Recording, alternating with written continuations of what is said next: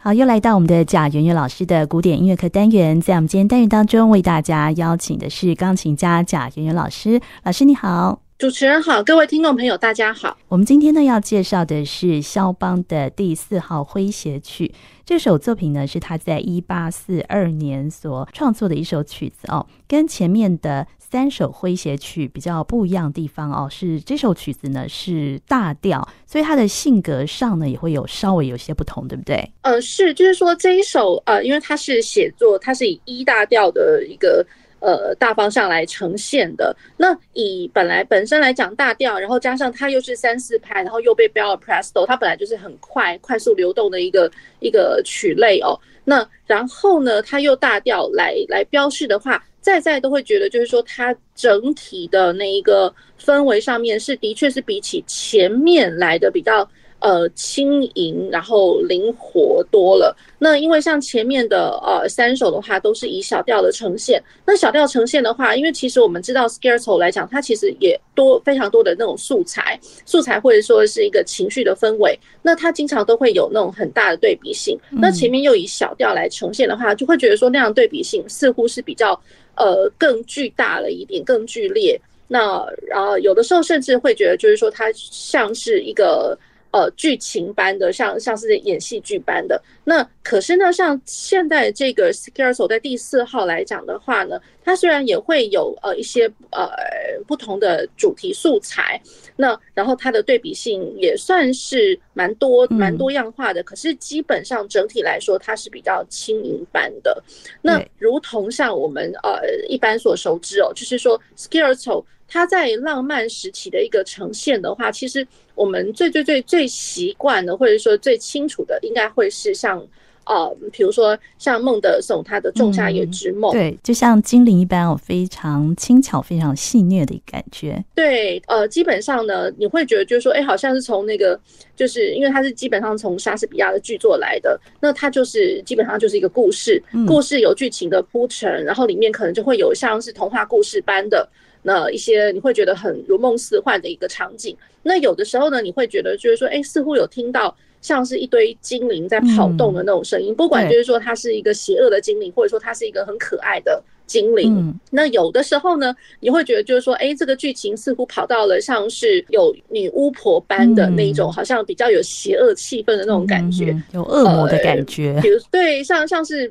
呃，比如说像白辽士他的那个 Symphony Fantastic，就是幻想交响曲里面的哦，可能有某某部分的一些乐，会让你有觉得有那种氛围，恶魔般的氛围。然后有时候你会觉得就是说，哎，像这种恶魔般或者说女巫婆跑出来的时候，基本上你就会觉得说我是不是想要来一段圣歌，或者是怎么样？然后一直期盼的就是说，哎，是不是有他安息的一天？那种解救大家的那个结局这样子。对，就是就是这种就是剧情般会觉得哎蛮有意思的，这浪漫时期的一些就是 Scherzo 它可能呈现的一些氛围。那肖邦把诙谐曲从乐章或是交响曲当中独立出来，成为一首呃钢琴独奏曲之后啊，他在呃音乐内容的呈现上，其实呢也加进了一些自己一个情感抒发。所以在这首第四号诙谐曲里面哦，他是不是也运用这样的方式来呈现？萧邦的话，我觉得他这一首多多少少是继承了这样子的一个情绪气氛。那可是呢，它的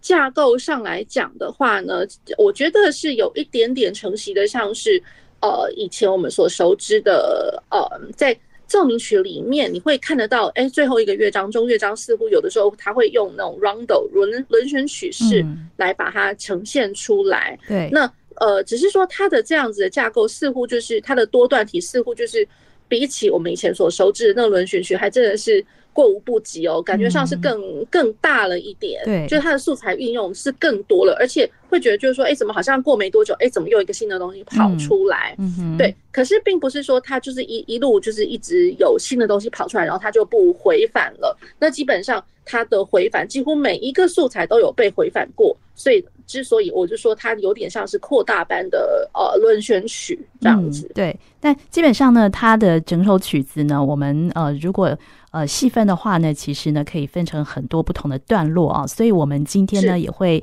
呃分段为大家做介绍，大概会细分成五个段落来仔细的介绍哈。所以它一开始的感觉，我觉得一开始是比较轻松、比较那活泼的戏虐的这样的感觉吗？对，就好像是那个精灵还真的是出场般的那种感觉。哦然后一开始大家会听得到一些素材，就是说滴答答答滴，然后当当当滴当当，然后再过来是一连串的，好像呃精灵般的跑出来，往上往上跑动那种感觉，滴滴答滴滴当当滴答答答答滴当当当滴答滴滴滴答答答答答，然后再来就会是。第二次出现了一个 A 段的主题，好，那所以我们我们会觉得，就是说这个 A 段主题它其实还蛮长的，嗯，所以我觉得一方面呢，它这个长度其实是可以把它细分为三种不一样的小素材，一开始就会是像是齐奏的滴答答答当，这个会会是呃其中其一的一个素材，那然后中中间有一小段，嗯，当当叮当当。这个会是像是承接在我们刚刚的那个就是齐奏般的那个主题的后面哦。那然后这是第二第二呃类似是 A。A two 那种感觉，嗯、那然后 A 三的话会变成是滴滴答滴滴当梆滴滴答答答答当，就是一连串和声的呃和声音程的呃上去下来这样串来串去的东西。好，为什么会这样讲呢？因为其实我们一开始乍听的时候会觉得说它就是一个乐段，嗯、可是到了最后最后的那个扣打那一段的时候，那肖邦真是把这个 A 段的主题运用的淋漓尽致哦，他真的是把这个主题分成这样拆成这三三个种类，嗯，那然后每一次呢，他都用。一些不同的方式去呈现它，嗯、所以最后那个扣打之精彩哦，实在是他都运用了 A 段的主题。嗯、问题是真的是有够精彩。那所以了，就是我们刚刚的 A 段，它其实它一个很简单的一个长句子，它就被切成了前中后三个呃不同的一个动机素材。嗯，那。在我们最后的扣打的话，大家就会可以听得到它的动机素材的，虽然不至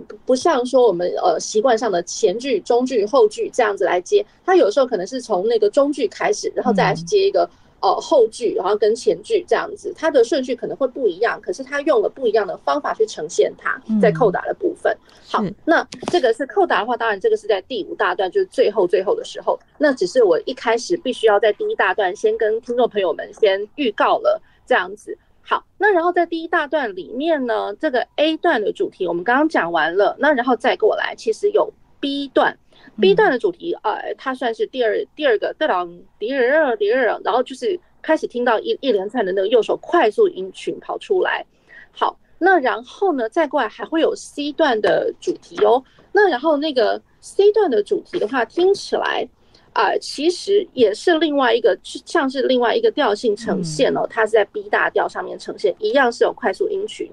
呃，噔，然后会听得到那个左手的部分，哒哒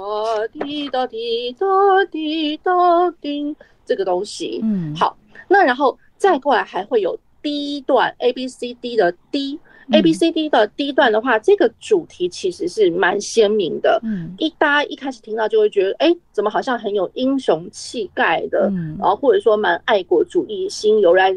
油然而生的那一种感觉哦，嗯、就是咚哒滴滴滴滴咚滴叮，然后哆哆哆哆叮，这这一个主题句子哦，对，那所以呢，就是在呃整个第一大段里面，其实我们其实听得到非常多不同的主题素材，嗯、已经第一大段就已经跑出来了，更不用讲说我们的第二大段哦。嗯、那所以我们第一大段的话，其实在调性上来讲，简单的来来说，它其实从一大调走到了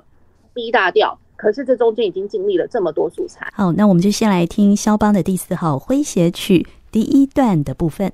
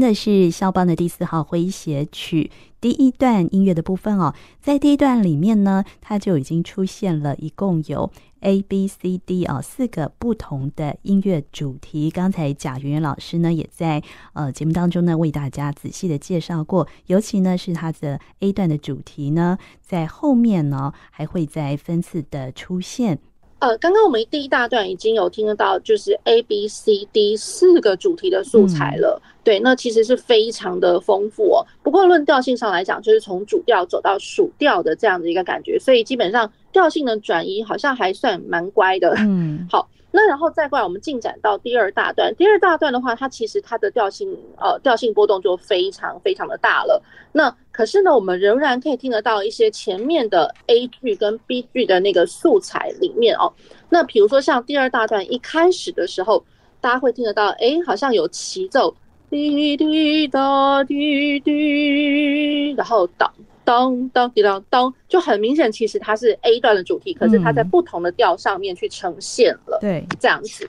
好，那然后再过来，那个我们会呃，在这个衔接这个 A 段主题的这个之后呢，它会来了一个不一样的一个主题。嗯，好。那不一样主题，那这一段呢，我会把它分，呃，我会把它叫做它是一段。我们刚刚已经有 A B C D 了，嗯、那现在在第二大段里面出现了一个新的素材，这个是一段。嗯，好，然后这个一段，那基本上它有那么一点点哦，像是那个前面第一大段的那个，呃，比如说是那个 C 段主题的一个变形，嗯，变形，那基本上会听得到，在右手会听到。哒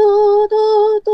哒，然后它是右手衔接到左手的那个主题，哒哒哒滴哒叮滴哒哒滴哒哒哒哒哒滴滴哒哒当。好，那所以基本上呢，一样都是在跑动。那当然，那个跑动的那个主题哦，那我就呃，因为真的是比较难唱，那我就是把下面就是说它比较有长音符的一个主题旋律，就把它唱出来。那然后。再过来呢，一段主题完了之后，它其实有衔接了一个蛮有意思的一个，大家会听得到，哎，在三拍子里面怎么好像有二分法的一个东西跑出来呢？大家会听得到。哆哆滴哆滴滴哆滴哒滴，然后稀里糊涂的一直走这样子。好，可是刚刚大家听到的时候会觉得就是说，哎，我怎么唱的好像是二分法？没有错，他真的就是把呃一个小节里面三拍子呢，他就是把重要的那个两个主题音哦，他把它写成是一个二分法的一个写写法。那这样子的一个写法，其实老实讲，在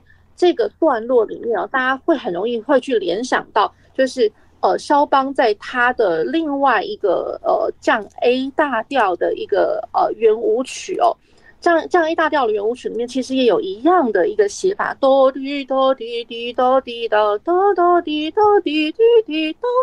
好，那所以呢，其实它的这个写法真的是蛮蛮异曲同工之妙，非常非常的好玩。那然后呢，我会觉得其实呃实在是因为。哦，他这个写法太有趣了。嗯、那我同时之间呢，因为我给听众朋友们找的这样子的一个演奏录音版本呢，是呃这次肖邦大赛他得冠军了刘小宇。嗯，那呃大家如果是有机会哦，有空去看看，就是说他在 YouTube 上面的一些就是影音哦，大家就会发现，其实我觉得钢琴家们他们选曲其实都有他奥妙之处哦。嗯、那比如说像刘小宇的话，他在前面的几轮呢，比如说他第一轮他就已经呃，他就已经弹了这一首这个呃 E 大调，就第四号的呃诙谐曲。对。可是，一方面呢，也因为他呃这个诙谐曲里面他有这样的素材，哒哒滴哒滴滴哒哒哒滴。一开始大家就会想到说，哎，他跟那个肖邦的那个那个圆舞曲好像，降降 A 大调那个圆舞曲好像。嗯、好，那好像呢，这大家就会就会知道，就是说，哎，那其实刘小宇他当时在选曲的时候呢，嗯、很明显。就可以看得到，他刘小宇他也选用了那个降 A 大调，也就是作品四十二，Opus 四十二的这一首降 A 大调的圆舞曲，当当做他其中一轮的其中的一个演奏曲。对，所以其实大家很明显可以可以看得到，哎，这钢琴家其实是有做够功课的。对，曲目的编排是非常的。曲目编排，它的选用方面，他不是说哦，肖邦的曲子，那我第一轮我就放什么样的曲子，第二轮放什么曲子。对对，只是东凑一凑，西凑一凑，其实是大家。对，是有特别的去选曲选过的。嗯、那再加上就是说，在呃，就是因为第四号的那个诙谐曲，它其实完成了一个时间点，基本上也有英雄波兰舞曲，然后基本上也有第四号的 Ballade。那所以呃，大家其实有呃稍微细心一点的话，就会发现其中几位钢琴家他们在编排曲目的时候。他们会把差不多同时期的这个东西，他就放在一起谈，年代来分。对，他就对他在他的选用他的比赛选用曲上面，他其实呃虽然不可能在同一同一轮里面弹，可是会发现说，哎，他好像选的差不多都是那个时期的。对，所以我会觉得就是说，呃，这个选曲其实也是一种工一一门学问呐。老实说，对，没错。所以在第二大段里面哦，我们会听得到，哎，这一首。呃，类同于像肖邦的呃 Opus 四十二的华尔兹的这个乐段。好，那在这个 F 段完了之后呢，我们又回到大家会听得到，很明显听得到 E 大调里面的呃，就是呃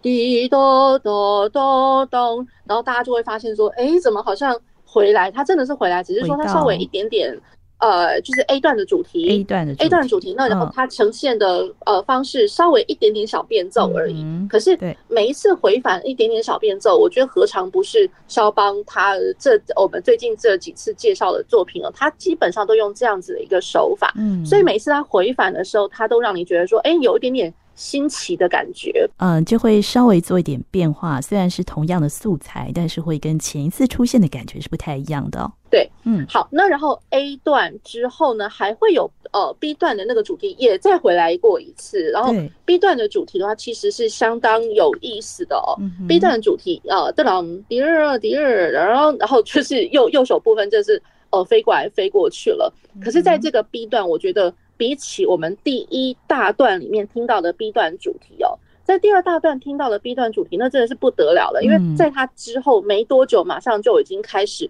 他似乎是在做这一段的呃就总结，然后他的那个总结呢，真的就是轰轰烈烈般的，就是有呃跑动的那个八度的一些呃声响。好，那然后呢，再过来就是说，在他的那个。哦，调性挪移上面，感觉上是真的像像是风暴般的，哦，所以第二大段我们听到那个 B 段主题后面真的是不得了的一件事情。好，那然后它就是呃，就是风暴般的，然后瞬间的一个结束。然后呢，可是你会听到，你以为结束，它好像好像好像真的就是第二大段的结束，其实不然呢，它其实后面还接了一个 Ritenuto，然后大家会听得到一个难得听到的。只有单声单声部的单音旋律，嗯滴哆哆哆哆滴哆哆滴哆哆哆，那种感觉好像是歌剧般的，好像呃中间乐团全部呃停掉，然后只剩下聚光灯，然后照着那个歌唱者哦，好像在唱一大段的一个宣叙调一样哦。对，那虽然这样子的宣叙调其实呃没有到那么的复杂，可是。总觉得在刚刚那个轰轰烈烈的风暴班完了之后，突然瞬间接了这个东西，嗯，然后就会觉得说，哎，是不是这个氛围真的是很剧烈的被被转换成一个，呃，好像即将要到哪一个不知道的国度那种感觉？嗯，对，那我们就先来听这个第二大段部分。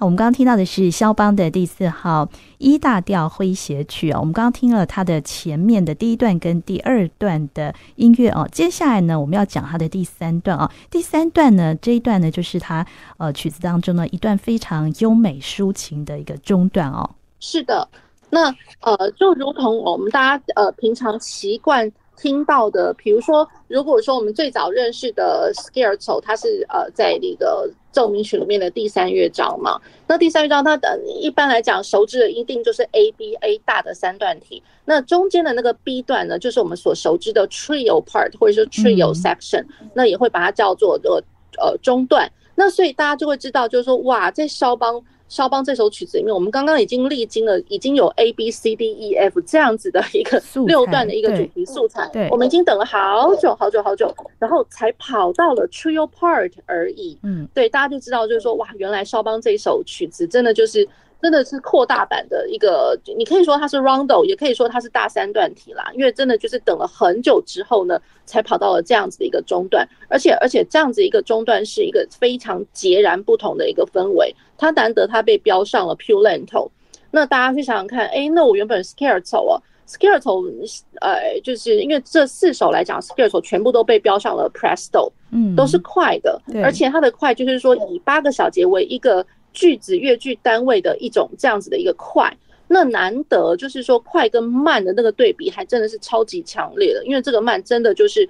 呃，它虽然也一样是可以算那个八个小节以上的一个长句子的单位，可是呢，它真的它的呃速度上来讲是比起以前面的这些快速的挪移的话，它来的和缓多了。虽然没有说到相当的慢，因为大家想说 pure lento。Più lento 的话，我老实讲，一方面它是跟前面的一个呃速度来做一个对比，所以呃大可我们大可以不用这样说，就是说，哎，我们在呃谈的时候呢，看到 lento 就一定要放到超级慢，也不至于。它等于就是说是前面的那个 presto，类似就是说，哎，我把它降降温了，降速了，稍微呃泼了一个冷水，泼了一个冷水，那我可能就稍微就是走走慢一点，就就是这样而已，就是和缓一点，走慢一点。那大家会听到这样子的一个主题，就是哆呃嗦咪发嗦哆滴滴滴哆哆日哆滴滴西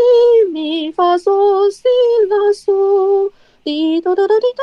好，那其实大家会发现，我就是唱的时候可能会呃会转换一些音域，其实它都是在同一个音域里面呈现，只是说我唱的时候这样会比较好，容易唱一点。好，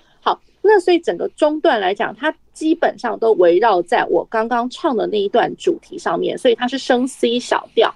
那升 C 小调呢，大家呃一方面也会去这样想哦，哎，那我整个第三大段真的就只有在这个呃这这个主题旋律上面围绕，哎，没有错。那这个主题旋律呢，我把它叫做它是 G，就是。A B C D E F G 的那个 G 段的主题，好，对，G 段的主题。那 G 段主题呢？它这个基段，它在呃目前呈现，它有三次不同的呈现。然后每一次的话，其实它并不是说，哎，很快就轮到第二次喽。它真的每一次都有一点点铺陈，尤其在第二次的时候，它的呃铺陈已经是相当的扩张了，相当相当扩张。那每一次的一个呈现呢，它都像是一个小变奏一般。那不见得就是说是在它的旋律上的变奏，有的时候可能是在它架构上面，它突然就增加了非常多的一个发展哦。那比如说像第二次的 G 段主题出现的时候，它其实。慢慢慢慢，它要导入到我第三次的 G 段，第三次 G 段那个真的就是整个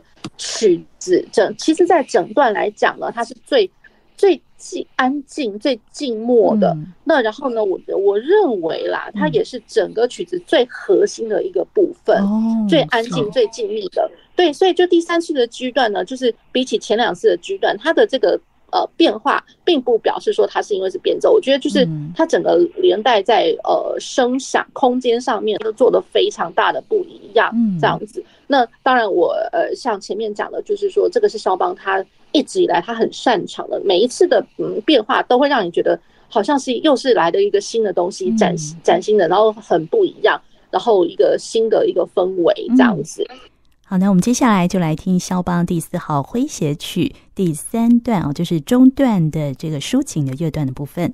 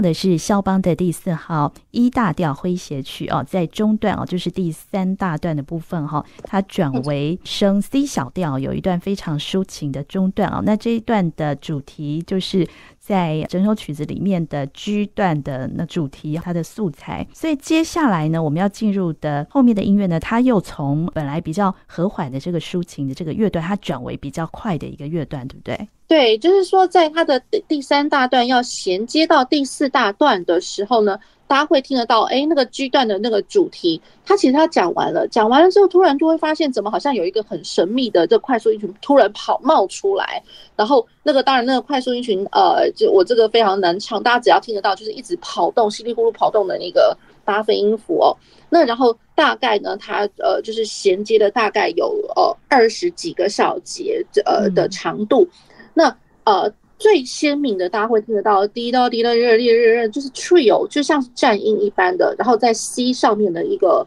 战音，滴日日滴日，然后 C 哆到 C 哆 C 哆 C 哆 C 哆 C 哆 C，然后最后最后大家会听得到，总算好像哎，我们听到一个熟悉的东西，滴哆哆哆滴。这是在右手的部分呈现，那我的左手延续的刚刚我们衔接过来的那个战音，左手持续的战音当中哦，对，那这个大家一听到啊，原来 A 段主题回来了，所以这个就是我们第四大段的开端。嗯，那第四大段其实因为既然我们大家会知道，就是说前面已经发展那么多，我总算回来了。对，所以第四大段我们简单的来讲，它的回来呢，大家会听得到 A 段主题，嗯，然后呢。B 段主题会听得到，对，然后第二第二 B 段主题跑出来，那然后呢，呃，C 段主题哒哒哒哒，啊，其实呃，它的那个 C 段主题我们在前面第一大段也听听过了。好，那在 B 大调上面，好，那然后再过来也会有第一段的主题第一段主题就是我们大家知道，我们刚刚有提过，呃，像是爱国主义般的那个情绪呃氛围，那会听得到有很比较。雄壮威武的和声，当当滴滴滴滴，当滴当当梆梆梆梆，这这个东西，好，那 A B C D 段也回来了，然后再过来呢，我的 E 段跟 F 段，也就是说，我们刚刚在第二部分听到的那个 E 段跟 F 段，然后我等于在第四大段全部通一次都给你回回回来过一次，这样子，对，所以。所以是呃，前面我们讲过这么多主题，我觉得第四大段其实蛮好玩，它像是跑马灯一般的。前面讲过什么，全部的你讲过一遍，再讲一遍。那我们就来听这个第四大段的部分。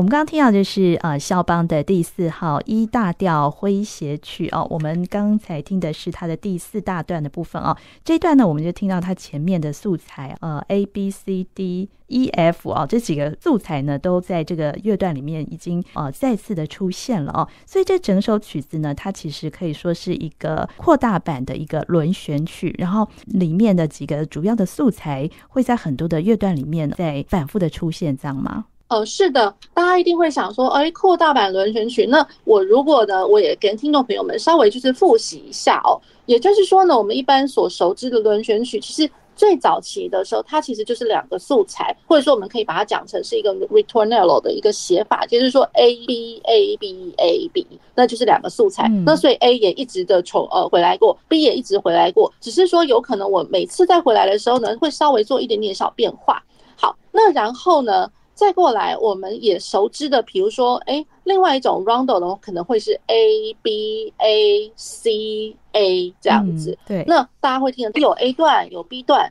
那也会有中间的那个 trio part 是 C 段的部分。那所以那个 C 段，大家大家可以这样想，就是说我中段的部分，就如同我们刚刚介绍的那个 G section，就是呃当滴哒当哒滴滴滴哒哒滴当滴滴，这这个的主题哦，第三大段。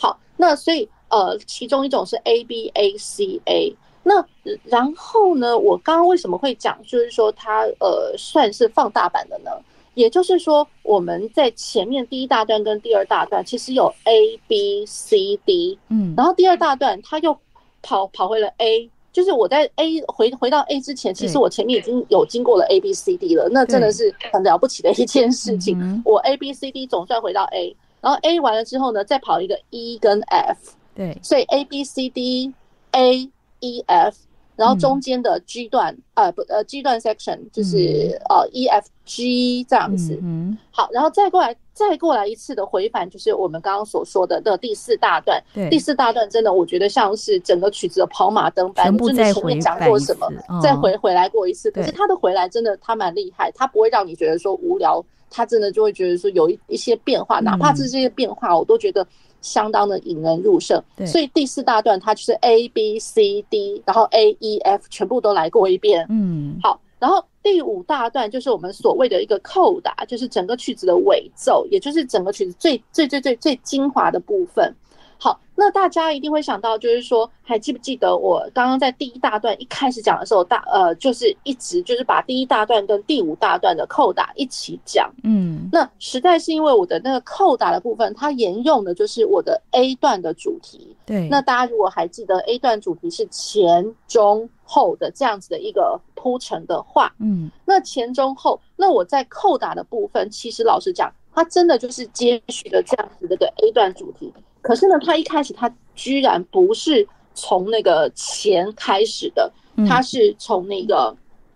呃，就是说大家会听得到，可能会哎，上次那个主题哦，它并不是从前段开始，它是从滴滴答滴滴当梆滴答答当，那根本就是好像好像是后段先开始的，从后面开始。那然后对，然后他的那个。呃，扣打呢，它一方面它也沿用了，大家如果还记得，就是我刚刚在 trio section 要回到第四大段的时候，有一连串的那个正音，滴答滴答滴答，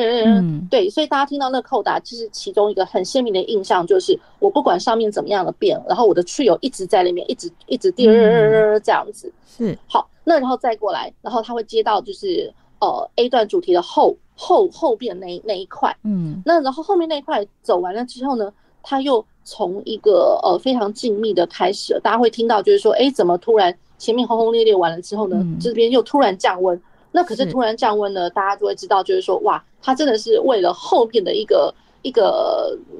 扬起来的那种感觉做一个准备哦。嗯、那所以他做这个准备呢，他是从前段的那个滴咚咚嘣，可是。他当然不会从那个单音安安静静的给你开始，嗯，他是把西哆手哆这四个音呢，把它镶在了一连串的和声的爬音上面，嗯，对，那我觉得哦，他这这个写法真的是太引人入胜了一点点，而且太巧妙，而且它是镶嵌在里面，你不知不觉的他发现说，哎，他回来了耶，那种感觉，对，而且他是在 pianissimo 里面，好，那然后再过来，大家会听得到中段。中呃，就是前中后的那个中哦，当梆梆的啷当当梆，那这个真的是非常的像是好像呃前面酝酿了很久很久，总算他憋了很久，总算一次爆发出来，嗯、所以他整个扣打的那个最后的虽然只是他虽然只是用了 A 段的主题前中后，然后三次不一样的呈现，可是他等于就是说这最后他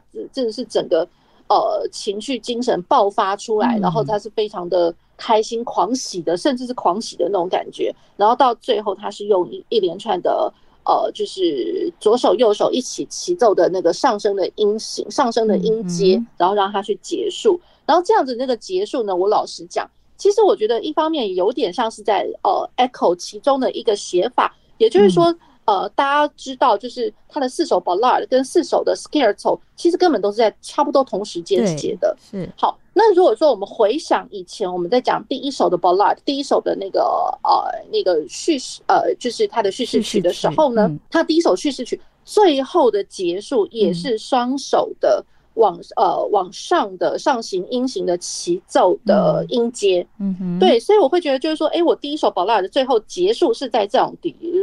音阶般的上去，然后持续了大概有没有呃两个三三个八度至少有哦，啊，那然后我的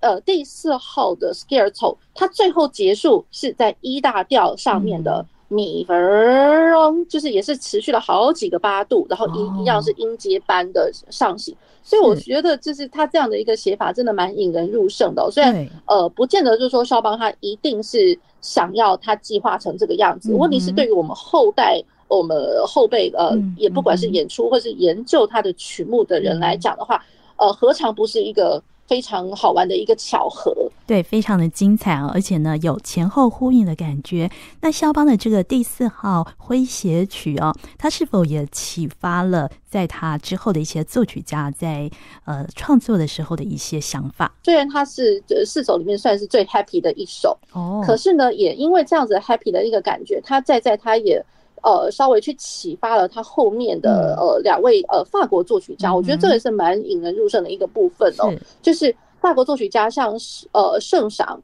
大家一定会很清楚，就是很明白圣赏是谁。那圣圣赏还有包括他同时期啊，也也有另外一位叫做 Gabriel Piani 这一位呃法国作曲家。嗯好，那所以第四号的这个 Scherzo，他基本上影响了这两位的呃他们自己的。呃，各自的钢琴协奏曲哦，比如说像、哦、呃呃圣桑他的第二号钢琴、嗯、呃 G 小调的那那一首的第二号钢琴协奏曲，嗯、还有皮尔尼皮尔尼他自己的另那他自己的一个呃一个呃钢琴协奏曲在 C 小调，然后作品十二、嗯、作品十二的那个 C 小调的钢琴协奏曲，大家有机会的话真的是可以去听听看就是圣桑的第二号钢琴协奏曲跟。呃，Gabriel Pierni，P I E R N E，Pierni，他自己的 C 小调作品十二的钢琴协奏曲，嗯嗯、其实真的就是异曲同工之妙，听起来真的就是呃蛮诙谐般的，嗯、所以呃这一首曲子哦，讲是讲它好像是比较 happy，然后比较 light。